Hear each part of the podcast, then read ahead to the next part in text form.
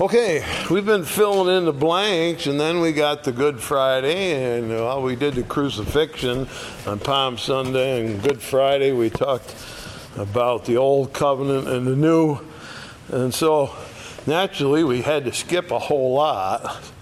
So it's time to go back and pick up some more of those fill in the blank things, uh, little uh, passages that you read over quickly and don't think about, and there's a very significant uh, bit of information that we have here tonight that will fill in the blank, and it's on the burial of Christ. We want to talk about that and what transpired with that and how, uh,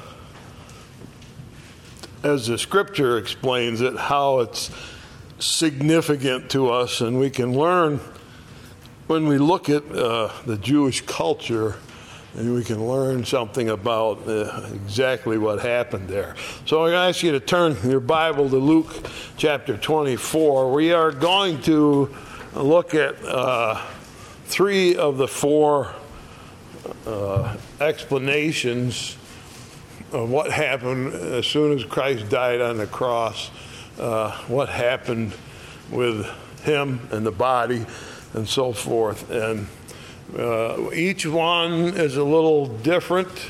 Uh, we're going to look at uh, Mark and Luke and John's account of this because each one will fill us in with some information. But we want to get the background, of course, we've talked about that quite often.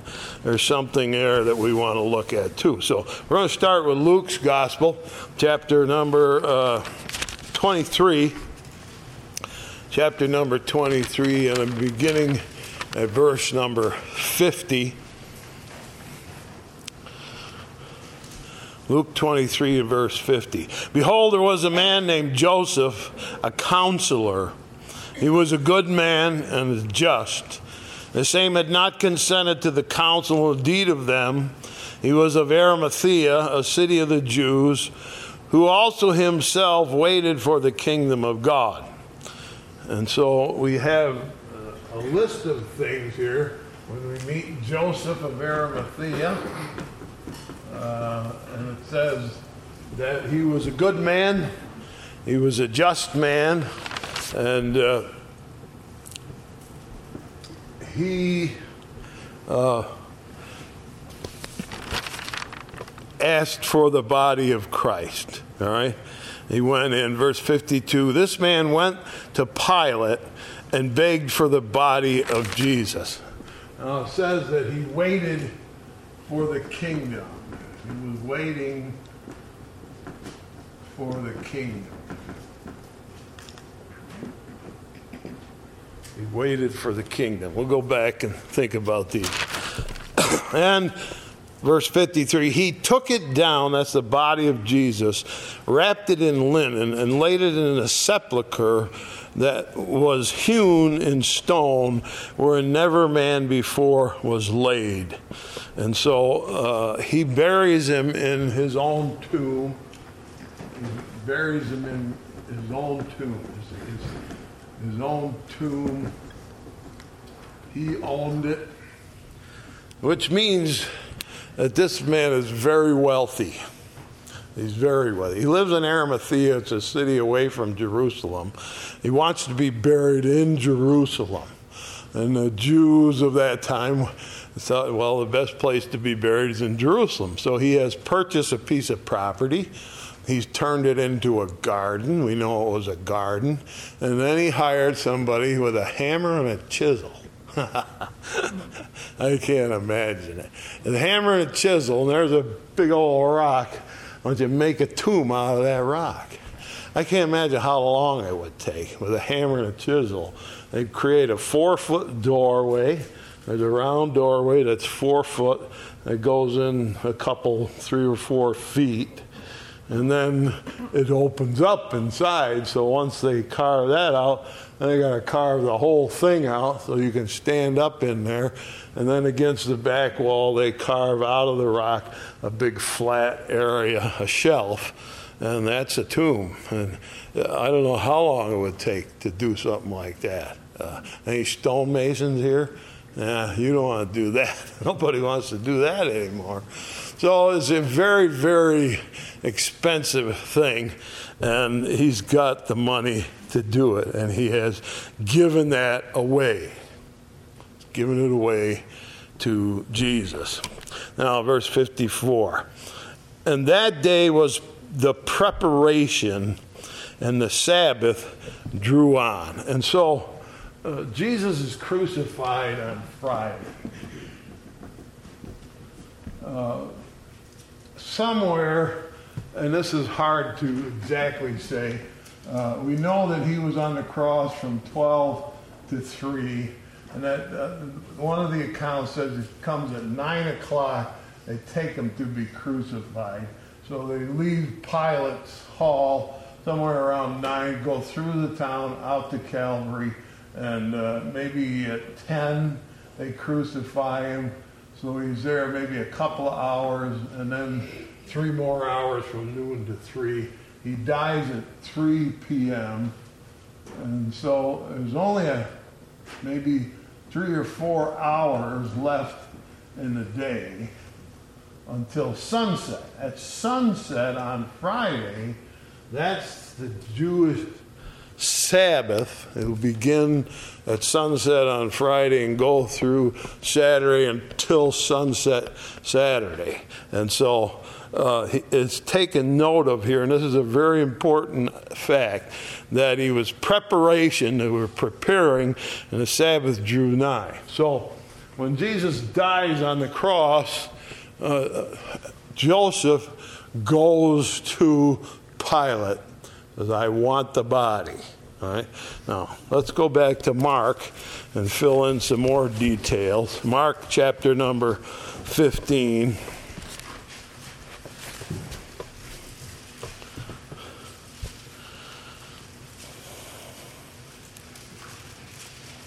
And you're going to see it again. They're going to make an important point here. about the Sabbath.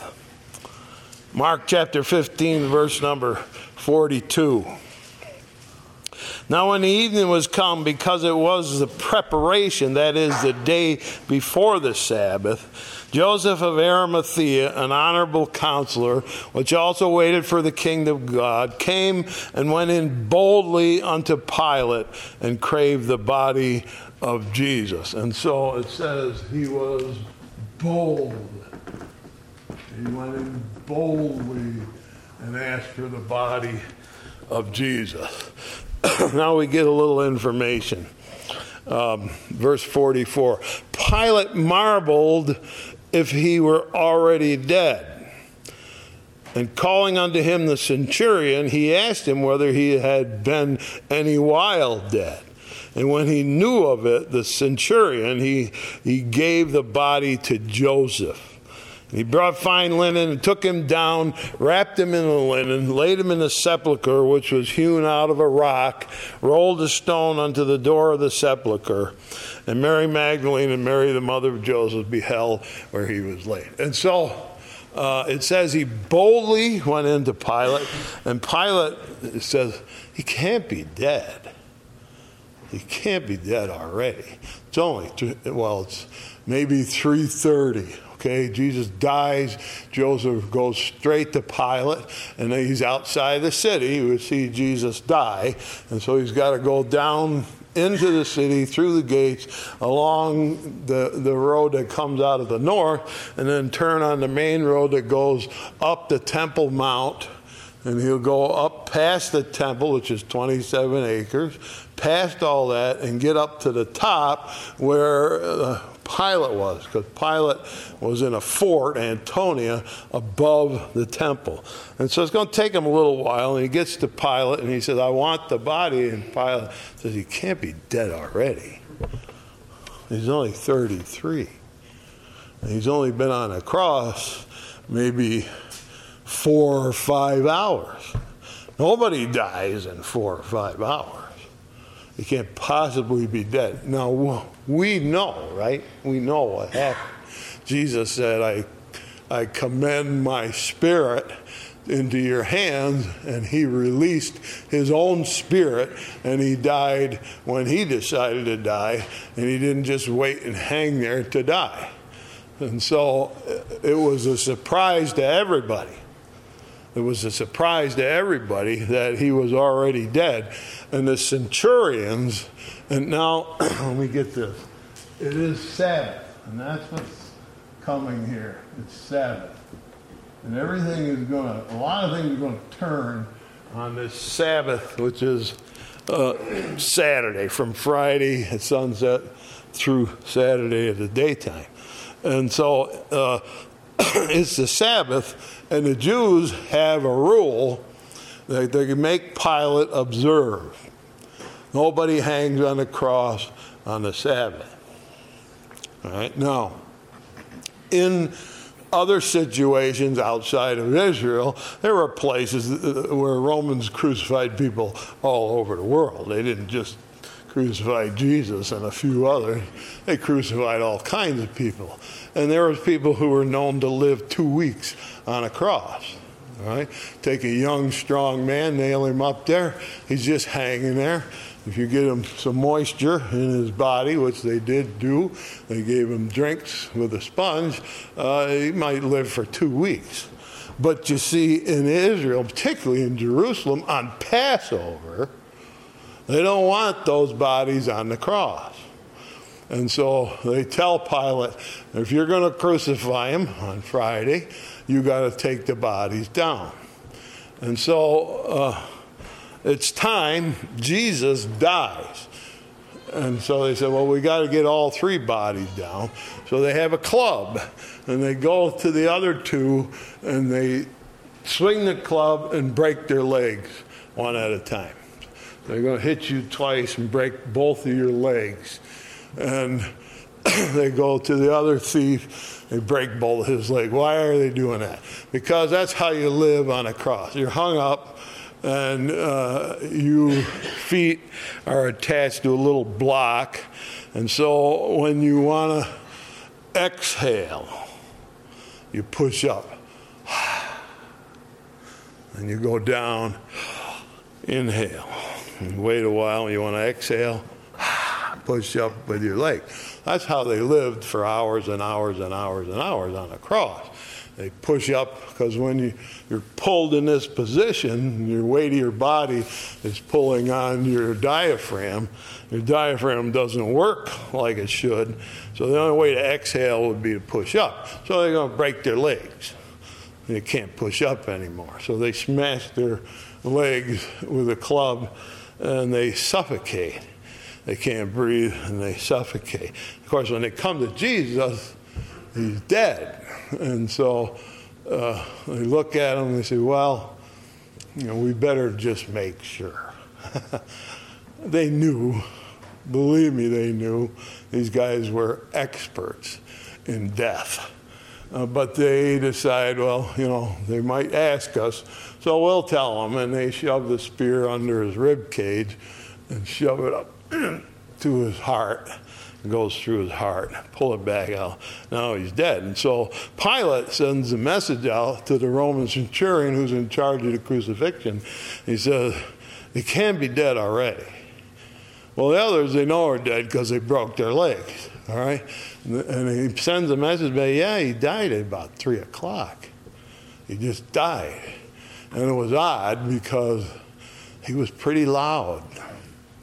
And when you're hanging like that, you're not loud anymore because your voice operates by your diaphragm pushing air over your uh, voice box. Well, when you can't exhale, you can't speak usually, barely speak, whisper. But Jesus is recorded three times, he cried with a loud voice. And so he's still strong enough to speak out loud, push himself up, and exhale and speak out loud. And then he just dies. And so uh, it's a surprise to everybody. Uh, it gave Joseph time to go in and ask for that body because it's Sabbath day. And the rules by about whatever 5 p.m. or so, 5 or 6, maybe more likely 6 p.m., uh, they got to get those bodies off the cross and out of sight. And that'll satisfy the Jews. And it's such a thing. It's kind of an amazing thing if we think about it. Um, because uh, for the Romans, when Jesus died at noon, the sun went out of sight. And for the Roman soldiers, nothing they'd be afraid of more than that. They're not afraid of people, not afraid of kings or anybody. They're tough hombres. They kill people for a living, crucify them. These are tough guys. But they're afraid that sun goes dark because the Romans lived by omens. So if they saw an owl, oh no, something bad going to happen. And when the sun goes out of sight, you know, they're kind of wowed by that. And then Jesus dies when the light comes back on. Jesus dies and he's yelling. And he dies, and this is way beyond what they've ever seen before. They've not seen anything quite like that before, and that turns the, the Roman centurion, and he uh, says, uh, verse 39 here, when the centurion which stood over against him saw that he cried out, so cried out and gave up the ghost, he said, Truly, this man was the Son of God. And so that turned the Roman centurion the way Jesus died. All right. So we want to think about this. Um, the Roman, not the Romans, but the Jewish leaders. They say, no bodies on the cross on a Sabbath day. We can't defile a Sabbath day with a body on the cross. But we can murder Messiah the day before. But whatever you do, don't leave them bodies on the cross. It'll defile our Sabbath day.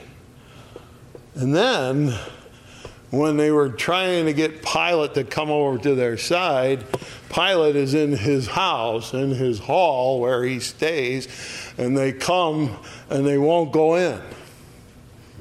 So Pilate has to come out to talk to them. And it says there's a reason they won't go in.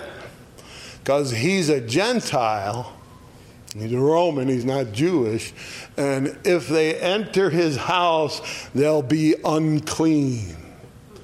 So if we go inside the house of Pilate, we'll be defiled too. And so here's people who wouldn't even go in Pilate's house, who want the bodies down. Uh, why? Well, we can kill Messiah. That's okay. No problem with that. But we can't go in your house, get defiled. Those bodies can't stay on the cross and get defiled. And so it shows the ultimate hypocrisy that killed Jesus. The ultimate hypocrisy that they had. And Jesus had been dealing with it all along. That's why he healed people on the Sabbath. Why did he choose to heal people on the Sabbath? Well, they came to him, and he there's a woman bent over in the temple. It's been like that for years, and he heals her, and she stands upright. There's the man born blind, heals him on the Sabbath day. And all through his ministry, the people that dropped the guy through the ceiling. All right, they drop the four ropes, four guys on the roof, they drop him through the ceiling. He heals them on the Sabbath day. Why? Jesus said, in the law, it's okay if your donkey gets in a hole. If he gets stuck in a mud hole, you can go on a Sabbath day and pull him out. That's allowed. So why aren't I allowed to heal the blind man and the lame man? And why aren't I allowed to heal people on the Sabbath? Of course, it's, he's showing their ultimate hypocrisy. So their idea of Sabbath was We can't get defiled. We can't do anything to defile us. Get those bodies off the cross like it never happened. All right, get them down off the cross. And so uh, we see that happen, but something is much more uh, outstanding because has to do with Joseph. And we're going to go to another passage here, one more in book of John, John chapter number 19.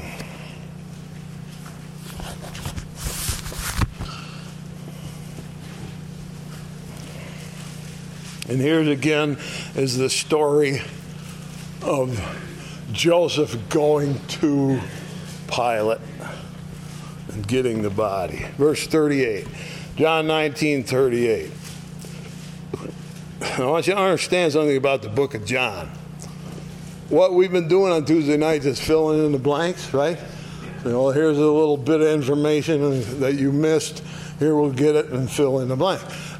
John's whole purpose of writing the book of John is to do exactly that. The first gospel to come out was Mark, and it's a fast action, let's get it up and go gospel. And when you want to read fast from one thing to the next to the next, that's the way it's written. That one was the first one that appeared. Then Matthew's gospel comes out, and he is the guy that handles money. He was a tax collector, very close attention to detail. We got the Sermon on the Mount, we got many of the parables precisely laid out. You got the end of time laid out by Matthew. He's got he's an expert on details, and so that comes out second. Dr. Luke goes and interviews people all over, gets information, and he writes his gospel. That's a third one. And John says, I've seen what everybody's done. Now I'm going to fill in the blanks. I'm going to get the things that you guys missed. Not that they were, you know, had any other uh, thought other than just to report what happens. But when John says, there's some things you missed, and it's not anything wrong with your writing, but I would like to fill in those blanks. So the very thing that we've been doing on Tuesday night, fill in the blanks, is John's whole point is to fill in the blank. And now he's about to fill in one of the blanks. Verse 38 of John 19. After this, Joseph of Arimathea, being a disciple of Jesus, but secretly for fear of the Jews, let's write that down, because nobody said that yet. He was had fear of the Jews, and so he was a secret disciple. He kept it a secret for fear of the Jews. He besought Pilate that he might take away the body of Jesus.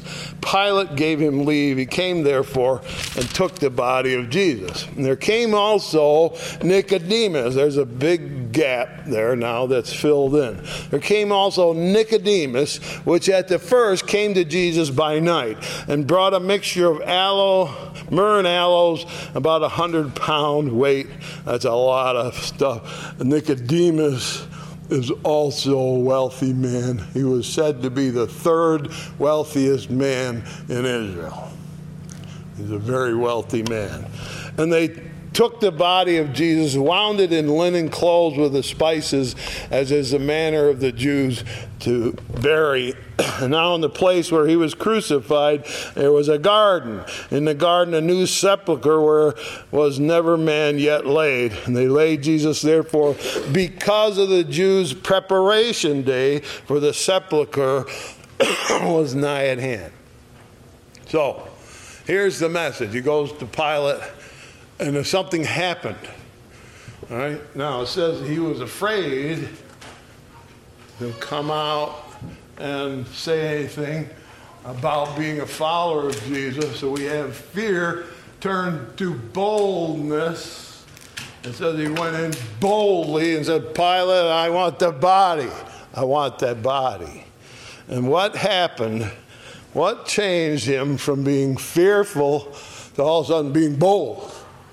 Being very bold, and going into Pilate.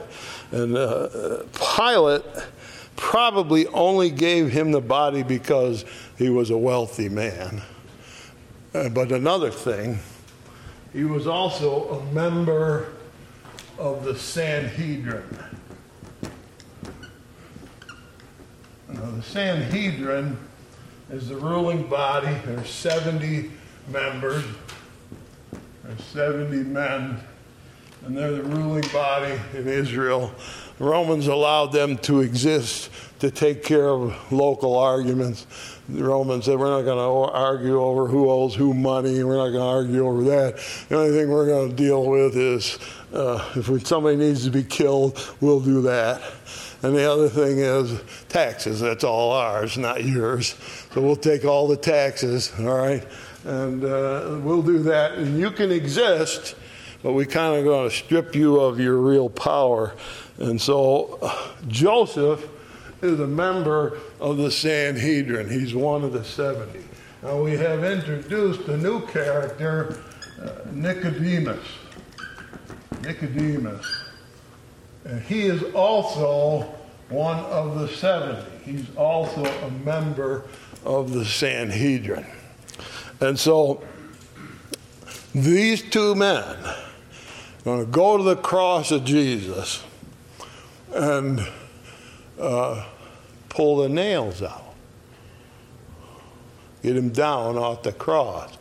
Pull the nails out, and they're going to have to whatever they use to pull nails out, pull the nails out, and they got to pick up the body and they wrap it in linen and they carry it out to this grave site that Joseph owns, which is not that far away. And then they're going to take these spices that Nicodemus brought and wrap the body. So, what does that mean for them? Sabbath is coming for them and it is Passover Sabbath. Touch a dead body, you can't participate. If you touch a dead body, you're defiled by that body. So when they said, We'll go to the cross, take Jesus down, they threw out Passover, their own Passover. They couldn't participate in it. And so you see what happens uh, as the Sabbath comes along. Uh, the Jews are all, oh, well, you know, can't have anything defile us. And they murdered Christ. Now, Nicodemus and Joseph take him off the cross, defile themselves, shut themselves out of that Sabbath because they did it before the Sabbath, but Friday had also been declared Sabbath. As the Jews sometimes have a special day, they call that a Sabbath day too. All right, and so they did it, and Friday they cut the dead body. Now it's dark, it's Sabbath they buried him just in time. They get away, and uh, and it's dark, and so they have defiled themselves, given up their Passover uh, to bury Jesus. So Sabbath plays a pretty important role here, and it shows us who's who, who's what. Jesus dies at three o'clock. There's only a couple hours left. He's got to Joseph's got to go into town all the way to Pilate. Pilate says, I want to report because I can't believe he's dead. So they got to go back out and get the Roman centurion. He's got to come back to Pilate and tell him, yes, he did die. Here's what happened. And then he releases the body to Joseph. So that may take up an hour. So they're in a hurry to get the job done because it's Sabbath. Now, there's a couple questions I want to start to consider about uh, what happened here. Uh, first of all, I want to go back to this. There's a man who waited, he said, for the kingdom. All right? And what that means is he believes in Messiah, okay? He believes in Messiah and he believes that he will come. He believes the Messiah will come. Right? Now, something happened to Joseph because he was afraid to speak up. I'm going to say anything. and he was listening to Jesus, and he became a secret disciple, but he hadn't told anybody yet. And all of a sudden, he's very bold. He's very bold. How did he change from fearful to bold? How did he change from fearful to bold? Well, we said, how can we know? Well, John is filling in the blank. He says, Nicodemus was along with him. And when I read about Nicodemus' account, I think it's pretty fascinating uh, that he came out to bury Jesus. So let's go backwards in time and work our way back through the history of Nicodemus. His name is never mentioned anywhere except for in the Gospel of John. John's the only one that tells us what Nicodemus did. Nobody else says anything. Because I don't think he was a man of flair. I think he was probably a more quiet man, uh, not not a dud by any means. He's very bright, uh, but he's not got the flair of Joseph of Arimathea. Joseph of Arimathea walked right into Pilate and said, I want that body. that's a, that was a big deal. Pilate was not somebody you messed with, but Joseph went in and said, Hey, I want the body. So something happened, and I'm going to connect it to Nicodemus. Something between these two men, Joseph of Arimathea and Nicodemus. And so we're going to work our way back through the, the passages that mention Nicodemus. And we're going to go next to uh, John chapter 7. John chapter 7.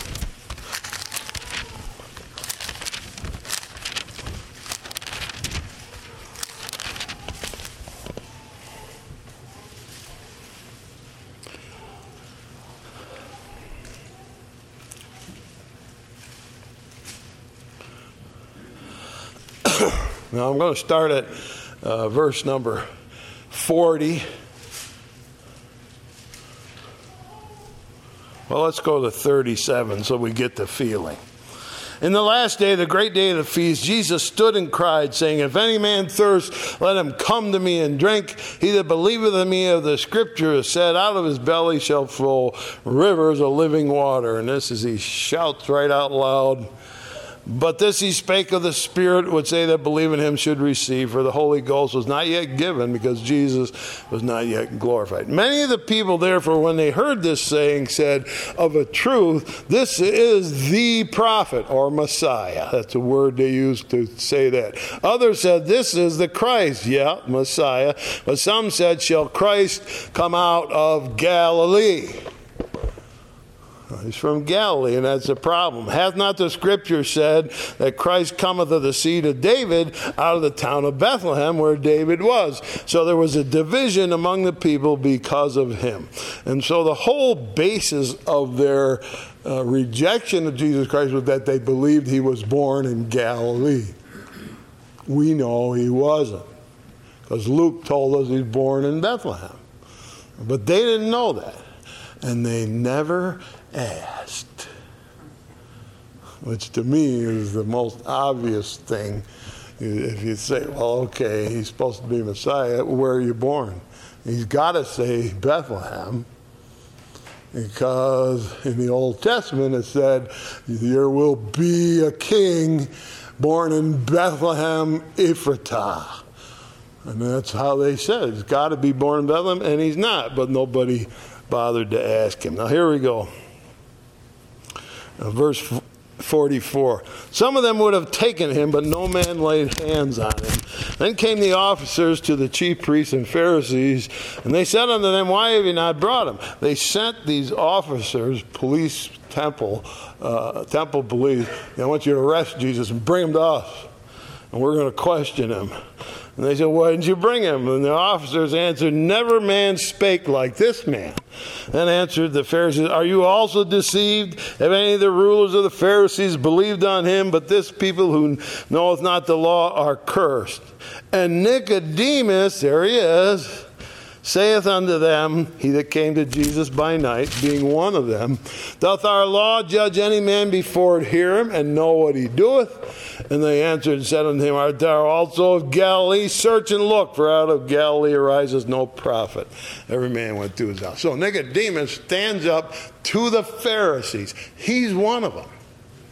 He's one of them. He stands up, he says, We have to hear him out. You got to listen to what he says. You can't act as a judge unless you know what he says. All right? Will they ever do that? Well, they won't listen. Doesn't matter what he says, they won't listen. All right? And so Nicodemus speaks up and says, It's only right if you're going to judge him that you got to listen to him. Now, how can he say that? Because he listened himself. John chapter 3. We go back a little bit more and we meet Nicodemus again. So this is where he's mentioned in the book of John. He's mentioned here in John 3. They are in the house of Mary and Martha and Lazarus. And Nicodemus comes in the middle of the night because he's a little weary, wary too. Uh, but let's see what happens. Chapter 3, John. There was a man of the Pharisees named Nicodemus, a ruler of the Jews. Same came to Jesus by night, said unto him, Rabbi, we know thou art a teacher come from God, for no man can do these miracles that thou doest except God be with him. And Jesus answered and said unto him, Verily, verily, I say unto thee, except the man be born again, he cannot see the kingdom of God. Nicodemus saith unto him, How can a man be born when he is old? Can he enter the second time into his mother's womb and be born? Jesus answered, Verily I say unto thee, except the man be born of water and the Spirit, he cannot enter into the kingdom of God. Now, there's a very important word there for Nicodemus. The word is water water. Jesus, he said, Well, we know you're a great teacher. He said, Never mind that, you got to be born of water. you know, somebody comes in and says, You're a great teacher. And I'll go, I know, I know. Not Jesus. Comes and says, You're a great teacher. He said, Yeah, well, remember, you got to be born of water. And old Nicodemus, heard that before. Where do you hear it? See, Nicodemus doesn't come to Jesus without hearing already about Jesus. He knows about it. He comes. He says, We know. We've been looking at you and we've been following you and listening to you, and we know the things you say comes from God. He says, Never mind that. He said, I tell you, a man's got to be born of water. And Nicodemus, down verse 9, answered and said, How can these things be? Jesus answered and said unto him, Art thou a master of Israel and knowest not these things? How is he a master? He's on the Sanhedrin. He's a member of the the part, the tribe or party, political party, the Pharisees, but he's also sitting on the Sanhedrin. So he's one of the leaders. Now, watch what he says, verse 14. As Moses lifted up the serpent in the wilderness, even so must the Son of Man be lifted up you know what Moses did? He put a brass snake, on a pole, stuck the pole in the ground, and it's up there over top everybody's head. And he says to everybody that's being bit by poisonous snakes, if you look at it, you'll live. So look at the snake and live. And Jesus mentions that. And then he says, verse 15, Whosoever believeth in him should not perish, but have eternal life. And of course, the most famous of all verses God so loved the world, he gave his only begotten Son. Whosoever believeth in him should not perish, but have everlasting life. So he's talking about himself. And then one more thing I want you to know, verse 19. This is the condemnation. Light came into the world. Men loved darkness rather than light because their deeds were evil. Now, here's what happened the night of the trial of Jesus. The Sanhedrin under Caiaphas is going to meet in the middle of the night. Remember, they arrested Jesus about 3 o'clock in the morning. They take him to Caiaphas' house, and there they're going to put him on trial. The Sanhedrin is going to be there. All right? But it says that Joseph did not agree. He waited for the king, but he did not agree with the Sanhedrin that they should do that to Jesus. So, how can he not agree and be on the Sanhedrin? Because the whole Sanhedrin decided that he had uh, crucified Jesus. Um, if you look at, uh, where am I here? Mark again. Mark again. Chapter 15. See if I got it here.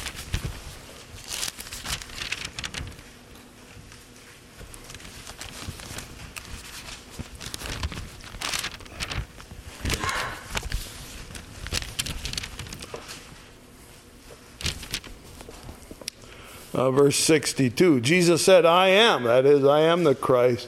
You shall see the Son of Man sitting on the right hand of power, coming in the clouds of heaven. The high priest rent his clothes and said, What need we any further witnesses? You have heard the blasphemy. What think ye? They all condemned him to be guilty of death. The Sanhedrin gives the unanimous decision he's guilty of death. But how come? Joseph, who disagrees with that, and Nicodemus, how come they didn't say anything? Because they weren't there. He said, if we're going to call people here and get rid of this Jesus, we got to make sure they have never said anything in the past, and that Nicodemus stood up for him. Remember? Nicodemus said, We can't judge a man until we hear him, so don't call him. So there's not 70 men there, there's 68 at the most, because Joseph and Nicodemus weren't called to the trial. Because they knew that these guys might waver. And so when he's condemned completely, like he is, uh, that's the way it turns out. Now, Nicodemus has stood up for Jesus, and Jesus says something about water. I mean, I mean, he's heard that before. John chapter 2. John chapter 2. I'm sorry, John chapter 1. John chapter 1.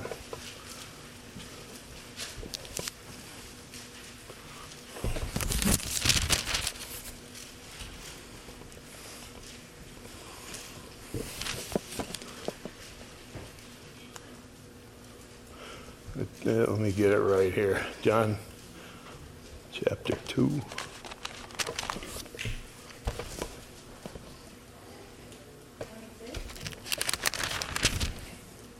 No, John chapter 1. My, my mistake.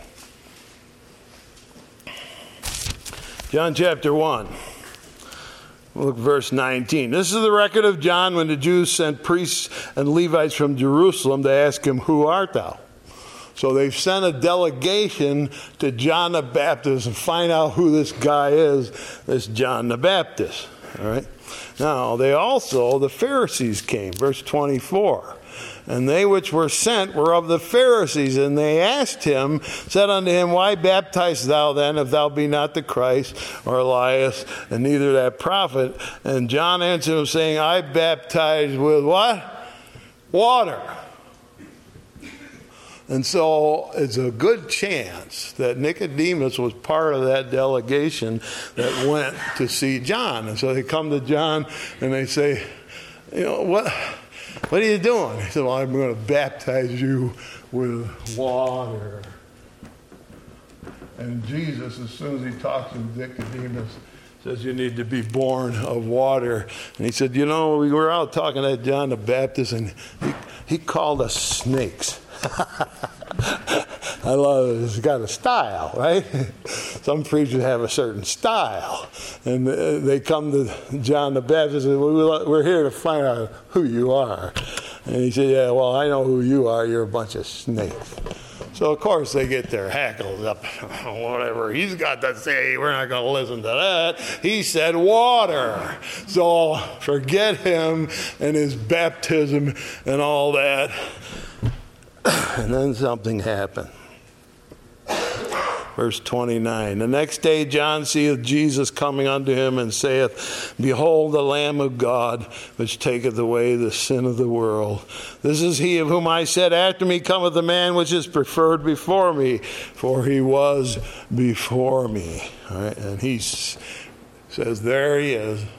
He's come. Did Nicodemus hear that? There's a good chance that Nicodemus heard it because by the time he goes to Jesus in chapter 3, just a little while later, he says, We've been listening to you. Why would he listen to him? Because John the Baptist said, That's him. Here he is. And so Nicodemus has gone to investigate. Finally, after John I don't know if I believe him, and he goes to Jesus at night. And Jesus said, You got to be born of water. You got to be born of water, and he knows what that means. He's not talking about sin needs to be washed away, and that's the same thing John said. And now Jesus says it to him, and then Jesus says, "Here's what I want you to remember." I'm going to be lifted up like the snake in the desert. And I'm sure John, uh, Nicodemus I don't know if I get that. And then what? There he is up on a cross. Oh, I remember he said, you're going to same thing happen to him like happened to the snake. And then I remember one more thing. He said, Men love darkness rather than light because their deeds are evil. And when did they arrest Jesus? Three in the morning. And when did they try him? Four and five in the morning. And rushed him from court to court and back and forth. And finally, before sunrise, he's condemned to die. They did it in the dark. And Nicodemus, and that's just what Jesus said. He said he was going to be lifted up, and he said he was going to die for the sins in the world. And there he is on the cross. And sure enough, men love darkness rather than light. They did that. And they never called us to sit on that council because we would have disagreed. And so Nicodemus and Joseph, I'm sure, talked together, and Nicodemus said, Look, just what he said. He's hanging up on a cross. So, Joseph said, You know what? I'm not afraid anymore. That's got to be him. Well, let's get in there and get that body. They get it, it defiles them. When they get it, they're defiled because they handled it dead body just before the Sabbath. They can't participate in it. But they stood up for Jesus when nobody else would. At some time, somewhere, we got to speak up for Jesus. You can't be secret forever. All right? We can have our own opinions and we can live in a quiet world, but somebody's got to stand up sooner or later and say, I'm for him. He's the one. And Joseph of Arimathea goes right into Pilate, which is a very daring move. It will mark him for the rest of his life. He went to Pilate and took that body, put it in his own grave, gave up his own very expensive grave, had really no idea what was going to happen. Right?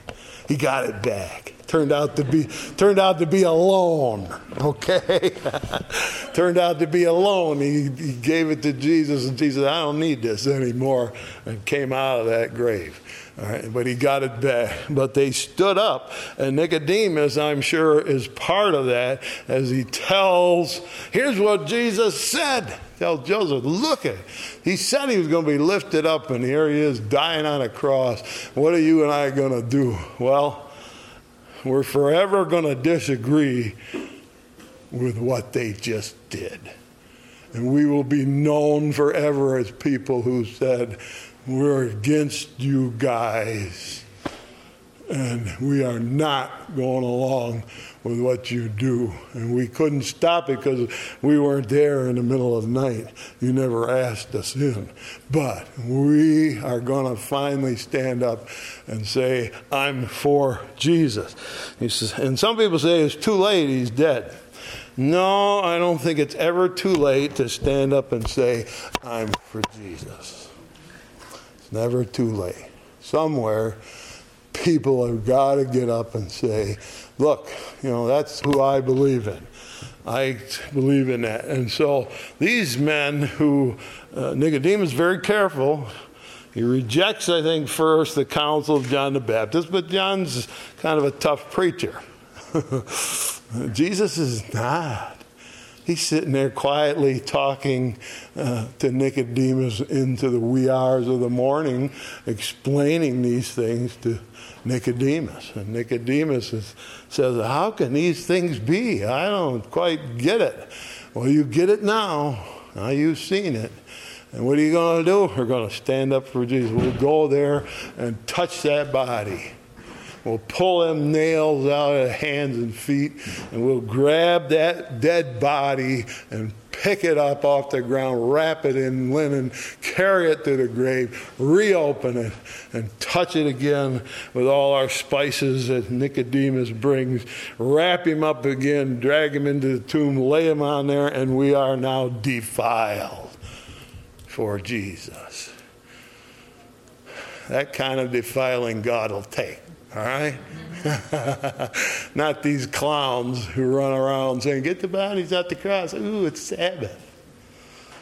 We don't care if he's dead, and I'm kind of happy he's dead. And then, of course, the most amazing thing is that they go to Pilate the next day, Saturday.